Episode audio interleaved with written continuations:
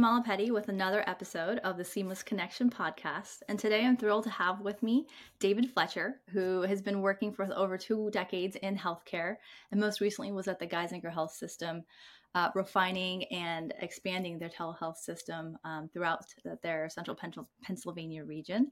Um, and previously he was at the Arkansas University of Arkansas uh, for Medical Sciences, also expanding and um, projecting out their reach for delivering healthcare services to the populations most at need. David, thank you for, and welcome to the show. Oh, thanks so much for having me, Mina. I'm very happy to be here. Can you tell the audience who isn't familiar with your work and your time in the industry what you've been up to for the last two decades and, and what's brought you to where you are today? Sure, yeah. So, you know, really a lot of focus on, you know, kind of transforming care um, and, and a one of the major tools I've been really working in is kind of digital health in general and, and a lot within the telehealth space as well. Um, and so, you know, in Arkansas, we really, at the time, we, we had one academic medical center. It was located in Little Rock, Arkansas, right in the center of the state. We had 75 counties throughout the whole state.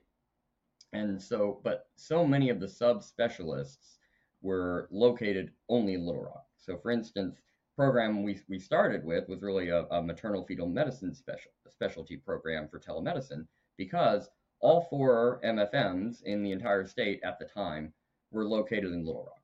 And so all the other areas of the state um, didn't really have access to that subspecialty care unless they had the means to get, you know, maybe two, three hours away into Little Rock. Um, and so, you know, that really uh, you know, really was a light bulb moment for me of, of really understanding how, you know, gosh, that some of this technology that's coming out can really help, uh, you know, mitigate some of these these traditional issues we've had with disparities in care based on whether you just happen to live in a big urban area with lots of very well educated subspecialists or whether you only had access to primary care or in some cases only uh, you know, a, a, family practice, you know, a, a physician or or PA or something, and and so um, really have been working a lot in that space, and then uh, was recruited to come up to Geisinger uh, and lead the telehealth program. So at Geisinger, uh, the great thing that about that I found about that was it was a it, Geisinger is a, a fully integrated health plan. So they, they've got health plan and, and hospital. And, uh, and so that opened up a lot of possibilities for what we could do with telemedicine. So um, in Arkansas, we were a little bit hamstrung in that it was largely fee for service. And so a lot of things that we could do, like to decrease um, unnecessary transportation, things like that with telemedicine, uh, just didn't make sense in a in a fee for service world. That and they did make a lot of sense when when we were both the payer and the provider. Um, and so you know, really did a lot of uh, work there. E- uh, headed up the EICU, the uh, in hospital, in clinic, in home, virtual nursing, all that kind of um, those efforts um, at Geisinger. Um, and then most recently, uh, I've been working in uh, consulting and uh, really passionate about trying to, um, you know, really extend the things I've learned and mistakes I've made, and and you know have, those learnings spread out across the country or even across the world uh, to, to the greatest degree I can. And one of the things I'm working on now that I'm, I'm really excited about is I'm working with the West Health um, uh, nonprofit organization out of California who, who really advocates for the aged. And, uh, and it's an area of telemedicine that I think is, is really, unfortunately, often underutilized because um, people have some assumptions around uh, older, older patients and, and their use of telemedicine. Um, and so working with them to really advocate and and and talk about how telemedicine and, and digital tools can be designed with the aged in mind, and they actually get enormous benefit out of it. Um, and in fact, they have a, a, pledge that I encourage folks, if, if they agree with me, to go sign this pledge that that uh, the Center for, uh, for, of Excellence for Telehealth and the Aged. Um, just Google that, and you'll find they have a pledge that basically just 32 organizations have already signed up and uh, to really show that they support making sure that we we keep the aged in mind as we build these kinds of uh, technical advancements. No that's fantastic. And i want to go back and and, and um, step uh, you know double click on a nuance there that you brought up which is in a fee for service system sometimes the benefits of telehealth aren't fully captured aren't fully realized even versus a kind of comprehensive closed system like a geisinger um, and, my question to you is can you explain that to our audience a little bit uh, in more detail in the sense of what benefits do you see with telehealth period and what isn't or what is missed perhaps in a fee for service world um, that maybe isn't you know fall under a, a, distinct cpt code or a distinct bundle or what have you and, and th- that you are able to see the benefits of from when you look at it holistically um, that we should be considering perhaps more broadly? Sure yeah so you know I, an example of one a program we were really excited about in arkansas that never went anywhere and I, I knew a lot of other folks in other states had kind of the same experience was um, you know we thought well telemedicine would be this great way to avoid having an unnecessary transport from a skilled nursing facility. Um, so oftentimes, uh, a, pay, uh, a resident at a skilled nursing facility, nursing home, will end up getting sent in an ambulance to an ER um, for a fairly minor type condition, just because the, the the nursing facility may not have the kind of medical expertise they need. Um, or or at the very least they use a non-emergency transportation, which you know sometimes might be not be necessary. So we thought telemedicine is this great solution. We can beam in a specialist, talk to the it's way better for the patient. They they they get to stay in place. They don't get jarred and trying to go into transportation. The problem was that um, Medicaid traditionally pays for the skilled nursing facility stay. Medicare traditionally pays for the ambulance. And so, even though both partially federal programs, Medicare entirely, Medicaid partially, um, they were different buckets of money. and so we could go to Medicaid and say, well, we can save the transportation costs. And Medicaid would say, of course, they, they were in favor of it, but they were like, it doesn't come out of our budget. We can't fund it. Um, and, and so just those kinds of weird, kind of perverse incentives ended up being stumbling blocks. Whereas for Geisinger, for instance, you know, we uh, Geisinger was also the payer in many cases. They had a large Medicare Advantage program and things like that.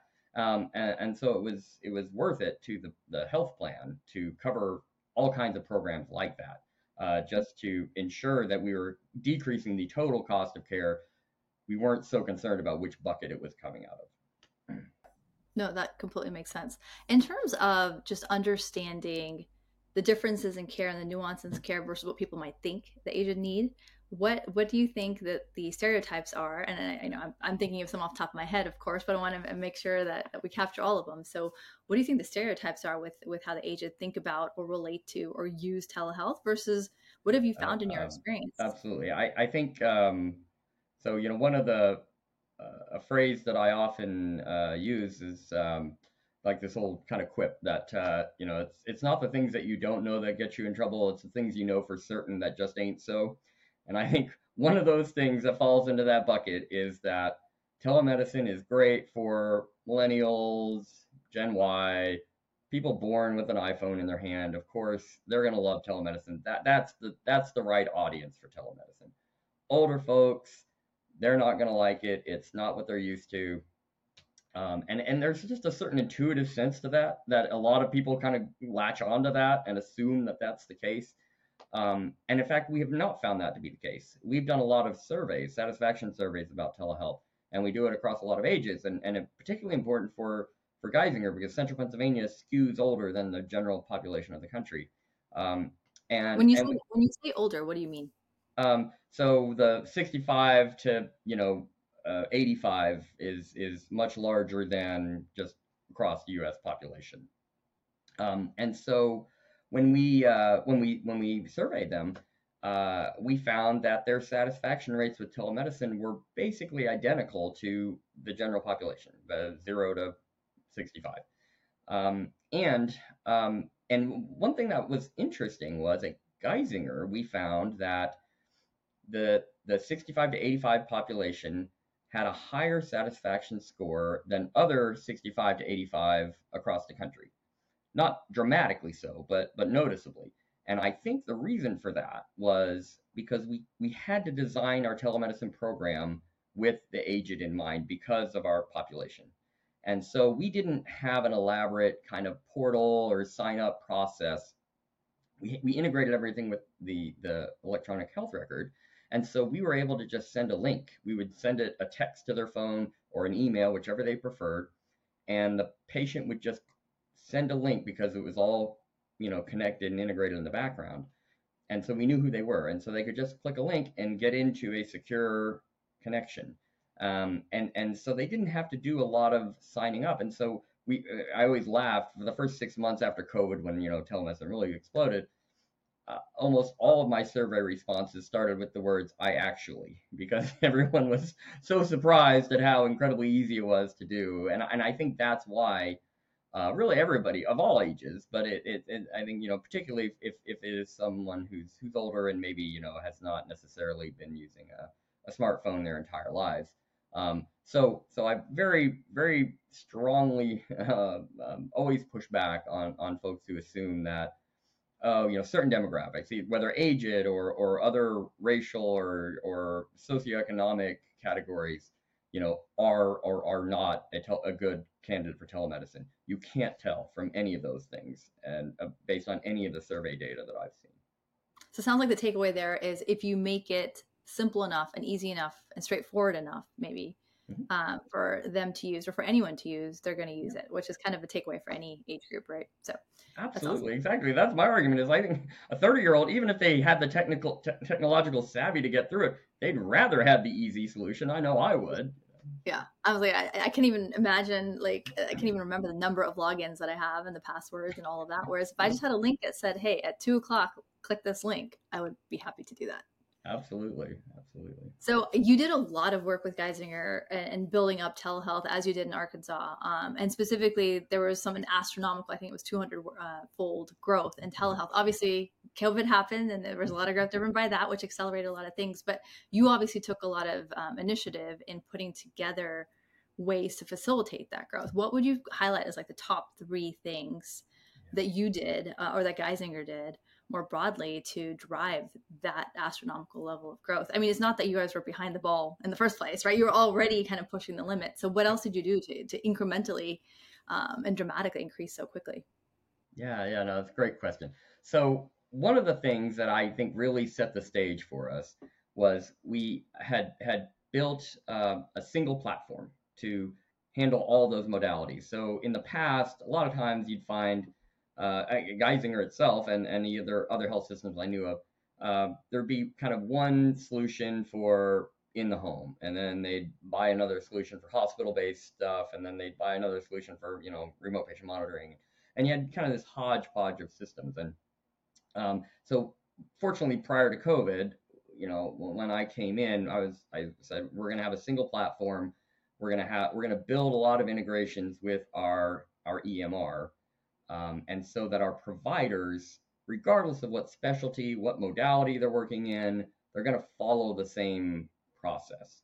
Now, I'd love to say I was clairvoyant and I saw how important that was going to be. Uh, I, I, absolutely did not expect anything remotely like uh, COVID. Uh, but but I will say, I mean, even before COVID, we'd grown from before I came to Geisinger, they were doing about 100, 150 visits a month uh, across about 20 different specialties. And we'd grown um, to over 800 visits a month, which at the time I thought was, wow, what a really nice growth pattern. And then, of course, the very next month when COVID happened, my growth was completely washed out by, you know, because we went 50,000 visits or something. And um, but I, I think that that was key, and especially because on the provider side, it made it so easy for us to stand up across. We went from 20 specialties to over 70 specialties um, in a matter of a couple weeks. And, and the only re- way we were able to do that was because it was the same process for everybody, every specialty. They didn't have to worry about, well, is this a hospital? Is this a SNF? Is this a ambulance? You know, um, it was it was the same platform. So so that was key. I think the the standardization, and it also, of course, made it very much easier for the patients because we didn't have to worry about like, okay, log into this portal if it's if you're from your house Otherwise, you're going to be using an entirely different process. So, so that was one key. Uh, I'd say another key was we did we took a lot of survey data and we learned a couple things. So, um, you know, in addition to the you know the high satisfaction for other uh, you know age groups, um, one thing that we did find, and and there was an, an age difference in this response. Um, very high satisfaction for telemedicine. We asked them, okay, great. If we can get to a post-COVID world, what what are your intentions to continue using telemedicine? Now we had over, you know, well over 80%, maybe I think over 90% satisfaction. I assumed that it would be somewhat similar. It was only 62% actually indicated that they intended to use telemedicine going forward, which which puzzled me. Because I thought, well, you love it, why wouldn't you want to keep doing it? And uh, and I mean, I it, it was I, I, should have known, but uh, uh, we we asked then, okay, well, you know, what are the things you like about telemedicine? It was the usual things you'd expect: convenience. I don't have to sit in a waiting room, etc. Um, and then we asked, well, what concerns, if any, do you have? And one of the the, the, the number one thing that everybody said, and it was particularly pronounced amongst the older patients, was I don't know that this is a medically, you know, thorough exam. Is it is it as comprehensive as an in-person exam? And you know, we were grappling with that question, but honestly, you know, mostly in, with the audience of policymakers and healthcare leaders in mind, and I think we kind of skipped over our patients are asking the exact same completely appropriate question. Um, and, and, so so we had to we kind of had to pivot. You know, we were so focused on, hey, look how convenient and easy this is. We also had to add in additional information for our patients about when we offer it, and equally importantly, when we don't offer it. So you know, we did a video with one of our pulmonologists. Uh, was a great champion for telemedicine, and he talked about you know some of the great instances, but he also talked about look, there are times when I have an exam that I can't do via telemedicine. If that's the case, we don't even offer it to that patient. You know, we, we say, hey, we need you to come in. Um, and I think, you know, that really helped to alleviate some of the concerns. So I think, you know, really getting that feedback from the patients and and adjusting the program based on that um, was another big key as well.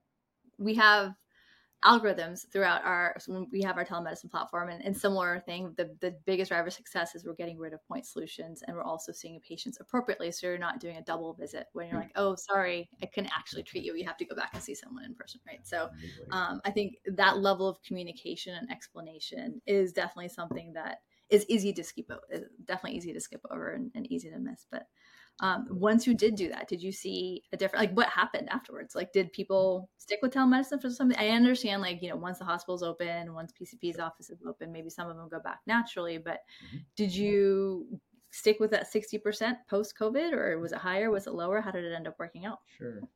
So i'd say we you know once the once the clinics reopened we we very quickly went down to about 12 to 15 percent of our all of our outpatient visits, uh, which is pretty much in line with a lot of other kind of leading health systems that I knew of. Um, and now, but it varied widely by specialty. So, for instance, behavioral health, of course, kind of the the gold standard. You know, we 60 to 80 percent, I know over 80 percent actually of outpatient tele uh, behavioral health that we we completed over telemedicine. So and and in fact, yes, we, we found that as we kind of pivoted the messaging that our, our patients were very comfortable with it. Really, the main thing that was driving the adoption work was the providers. Now, interestingly, um, often, you know, mostly appropriately so, you know, we would ask the providers which visits can they do clinically and which they can't do clinically. Um, I think there's still a lot of data to be looked at there as well. I think we need to help support our providers with with some really good research in that field. But um, but the other thing that we noticed was even within a single specialty, we have enormous variance from provider to provider, and and they they were seeing the same types of patients, same conditions. So I think there is still a definitely an element of of just provider preference, um, and I think that that as much as anything drives um, the a lot of the patient comfort with it as well. No, that makes sense. And as you know, like you said, you you had a huge proportional and disproportional impact on Asian populations in in Pennsylvania. Um, and as we all know, our population is getting older. It's going to be a situation that's probably replicated across the country in, in many areas if it isn't already. Um, how, what advice do you have for people facing the same conditions or soon facing the same conditions that you dealt with, which is an aging population, uh, multiple comorbidities, I'm sure multiple specialty needs. Um, are there certain specialty areas they should prepare for?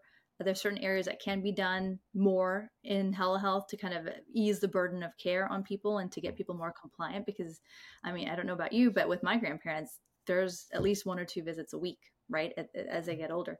So um, something like that even if you're the most dedicated caretaker can can wear on people if it's always kind of back and forth and back and forth. So um, do you have any tips or thoughts on for growing an elderly population with all that burden of healthcare needs? How do we appropriately incorporate telehealth and at the same time make people feel comfortable they're getting the health care that they need on a broad scale specialty or otherwise yeah oh absolutely so you know i i really you know, I, I advocate strongly in terms of just a regular visit. Design design your visit so that everybody can use it. So so you shouldn't have just a whole separate flow of oh well this is how we do for uh, older patients and younger patients. It should be easy for everybody.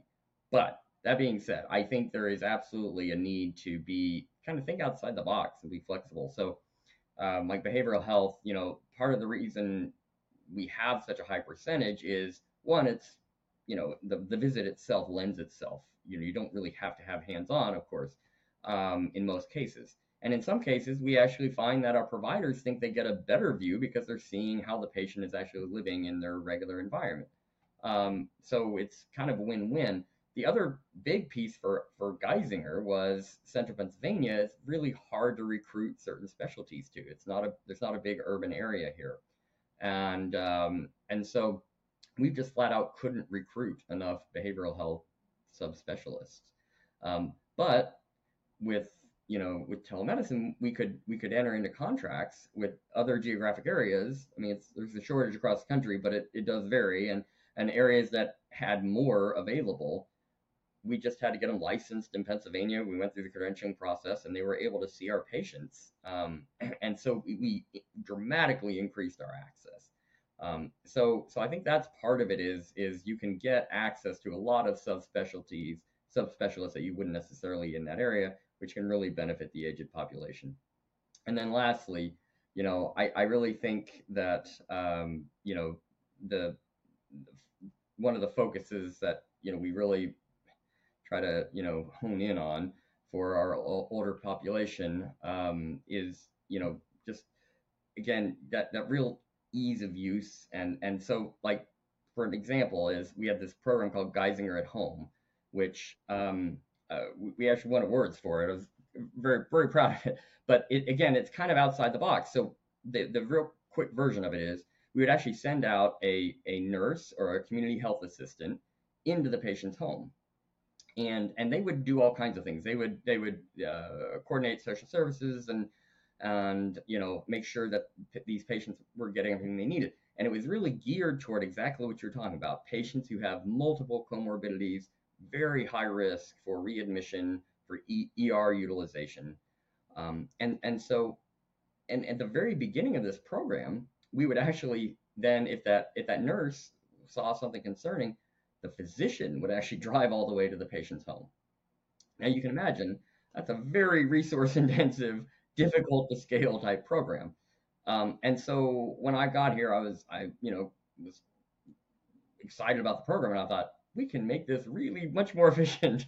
what if we send that nurse or that community health assistant out with a tablet and a MiFi? We don't even have to worry about if the patient has has broadband. And then, you know, a stethos- digital stethoscope, an otoscope, a handheld camera. And so we, we would do that and they would beam in the physician and we were able to scale that program up very rapidly. And and again, that's a good example where the fully integrated health system really paid off because the health plan, even as resource as intensive as that is, taking all the costs into account, the health plan saved over $2 million a year because we were able to make such a dramatic uh, improvement in hospital readmissions and ER utilization. Um, so I think you know those are the kinds of things that we'll have to keep reconsidering as as the population does get older and and really kind of design our programs with the patient needs in mind and really think downstream about okay yes this may be a costly initial investment but what are going to be the benefits downstream if we if we can really implement this and make it uh, you know an efficient program so you've had to fight that fight already Right. And, and you've been in the midst of, you know, budget talks and over the years, I'm sure during COVID was very different from post COVID, from pre COVID. But um, as we all know, hospital budgets are always lean and margins these days are thinner than ever. How do you have that conversation when, again, for many, they see it as a cost avoidance issue, not necessarily a broader benefit? Right? Um, and how do you frame it correctly so that when you are in those conversations internally at a health system, at a hospital, whoever is at the decision making table, that they understand the full value of what you're doing? Because at the, at the beginning, it you know, I'm, I'm assuming knowing how how this works that they see the cost. They see the cost of scaling the program. And they're like this benefit might or might not happen. We might or might not have seen it in the pilot. So how do you get them over that hump? Absolutely. oh boy that's a great question. And and uh, funny you asked that. About a couple years ago, actually, the we were a couple years through COVID, and the CEO of the health system um, called a meeting and uh, asked me to attend and and asked me to kind of summarize what all we had stood up in telehealth. And I was enormously proud of, you know, like, oh my gosh, well, let me tell you, you know, like we're in skilled nursing facilities, we're in ambulances, we're in prisons, we're in hospitals, and um, and he said, "Wow, that's that's really you know I, I didn't even realize the full scope of all that. That's that's amazing." So now that we're we've opened our clinics and things again, how do we know what's the right amount? Because like we stood all that that up because we had to. We had no choice. We were closing clinics. Now is that should we should we be doing more in certain areas? Should we should we pare back some now that we don't necessarily have to have it? Should you know what's what's the correct amount of telemedicine and my honest answer at the time was i don't know so um, uh, I, uh, I, I realized I was like, oh wow, okay. I almost wish I hadn't uh, shut off my mouth about all the things we were doing. Um, but but it was great because then we we spent the next year really doing like a deep dive into okay, what's what exactly what you're talking about? What are what's the value that this is bringing? Um, and and it, we we kind of went about it backwards. Before that, we would always, you know, we'd have kind of these little niche programs, and then we would we would predict and you know do the full analysis ahead of time, and like, okay, should we do this or not? And this in this case, we'd done it all already, and now we were going back and looking at the data and say, well, should we continue to do it? Um, and it was a challenge because we had over 70 specialties, and so you know, I was trying to figure out a way. Is there a way that there's just like one big answer, you know, unified theory of telemedicine that this is why you should do it and the degree to which you should do it. And I was not uh, able to come up with that answer. What I ended up having to do was break it out on use case and kind of broad use cases. And it wasn't my specialty because even that was going to be too granular. Like I couldn't come up, I couldn't do 70 different analyses and present that to the executive committee. Um, so what what I found was that it it they kind of did fall into different categories. So for instance, some specialties previously, because they were just at least for our area, hard to come by subspecialties. We had them in Danville, which is where the Geisinger is headquartered. Um, and so previous to this, they would actually send physicians in a car to say Scranton, where another one of our where got one other one of Geisinger's hospitals is. Um, and so that's two hours in the car, there and back, for a very expensive um, subspecialist that we have enormous wait times for. Um, and so just a very inefficient use of that service. And so, so we're able to explain that, look, this makes sense because we're able to, to just really kind of, you know, leverage this system that's being used in a lot of different ways.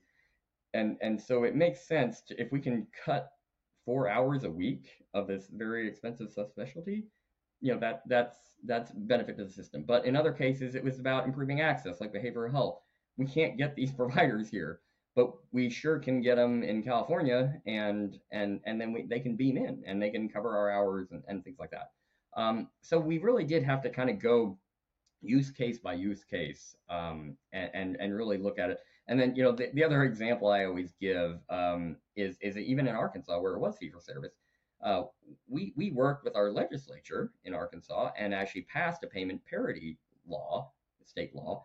Um, and and at the time, I I was doing a lot of the business stuff for the group and uh, the telemedicine group, and and everybody said, oh, this is going to make your life easy, right? And the, the simple truth was, it barely made a dent in any of my ROI calculations. the fee for service was so small comparatively, particularly like say for an MFM. An MFM is a pretty expensive subspecialty. Um, so a $90 consult fee didn't remotely cover the cost. What the, what the thing that was driving it was the downstream. And so that's that's the other thing I always tell people is you know, like don't just focus on the fee for service or the you know oh am I getting reimbursed for this one individual visit. So for, for in that case it was you know we had a very the, the NICU was a big cost or big uh, profit center for the hospital. And so if we make sure we got the sickest of the sick at that hospital, then you know that that is what kept the, the NICU going. And and everyone agreed. The nice thing was everyone agreed. It wasn't like we were trying to take everybody's patients. Everybody knew like the, it was the only academic center in the state. Everybody agreed the sick babies should be there. Um, and so so it was really all about making sure that the the the sick the sick moms who were going to have sick babies uh, were being cared for by MFMs and then ended up delivering at the most appropriate location of care. That was what really drove the value for the program. No, that makes sense. It's highlighting those key use cases as the examples of this is why you do this, kind of more broadly. No, that makes sense. So now that you've kind of established such a successful telehealth program and also explored it with different populations, um, what's next for you? What are you thinking about focusing on? Is it more telehealth? Is it more work on the elderly? Is it more a combination of the two or something completely different? So, you know, I'm, I'm really excited about, you know, just again, continuing to try to transform care and and improve access for you know groups that that sometimes haven't had access to as good a care as we could get them you know as a country. We have a lot of resources at our disposal and sometimes they just don't get spread efficiently. Um, and and so um, I, I, I really think you know of course there's a lot of ink spilled on AI and and a lot of concerns with it and and and very appropriately so. But I do think there are a lot of things involved in AI um, that can be married with a lot of digital health tools that can really improve care for folks. Um, so like at Geisinger, you know, we, we even had a, you know, fairly simple version of it, but it was, you know, a, a symptom checker and a chatbot that, that we were able to use to, to help guide patients through, you know, we have all these tools available through our, our website and patient portals and things like that. They're just hard to navigate through if you're, if you're not in healthcare every day. Um, and so the chatbot was really good at helping patients guide them to where they needed to be, and then handing them off to to you know whatever uh, resource they needed, you know, a, a, physician, a clinician of some kind. Uh, and I think there's a lot of room for that. And then you know I think there's a lot of room also just to uh, make make uh, providers' lives easier. That's the other thing. People ask me all the time about well, how did you stand this up so quickly? And I think they're looking for kind of a magic, you know, oh, you use this cool tool. And that was, and honestly, the, the biggest piece that I've always found is looking at what the provider is struggling with, solving a problem for the provider, because that drives so much of the kind of healthcare decision making. And, uh, and so, you know, I think there's enormous potential you know, I could envision a world where providers are talking to the patients either through telemedicine, which is a great, or or even in an exam room, and you know, kind of some of these ambient type tools that can listen in and and with AI kind of actually build out a full note and understand this is the diagnosis that the provider's talking about. And and then eventually you know again way down the road but that this this just gets transmitted to the payers and they and the provider is not spending 30 minutes sitting there typing in all the things they just learned from talking with the patient. So I think tools like that I think are are you know there's so much ink about oh a robot doctor is going to replace all the doctors. I don't foresee that happening anytime soon, but I think some of that kind of back end processing I think is very ripe for making providers' lives easier. I hope. No, that's awesome. And then I'm excited to see what you uh, end up working on or consulting on next. I know you've got a lot of great ideas for from what you've seen already and what you see as a potential for the future. So, um, looking forward to connecting as uh, as things go forward. Thank you. Thank you very much. I, yeah, it's a, an exciting time. I really appreciate it.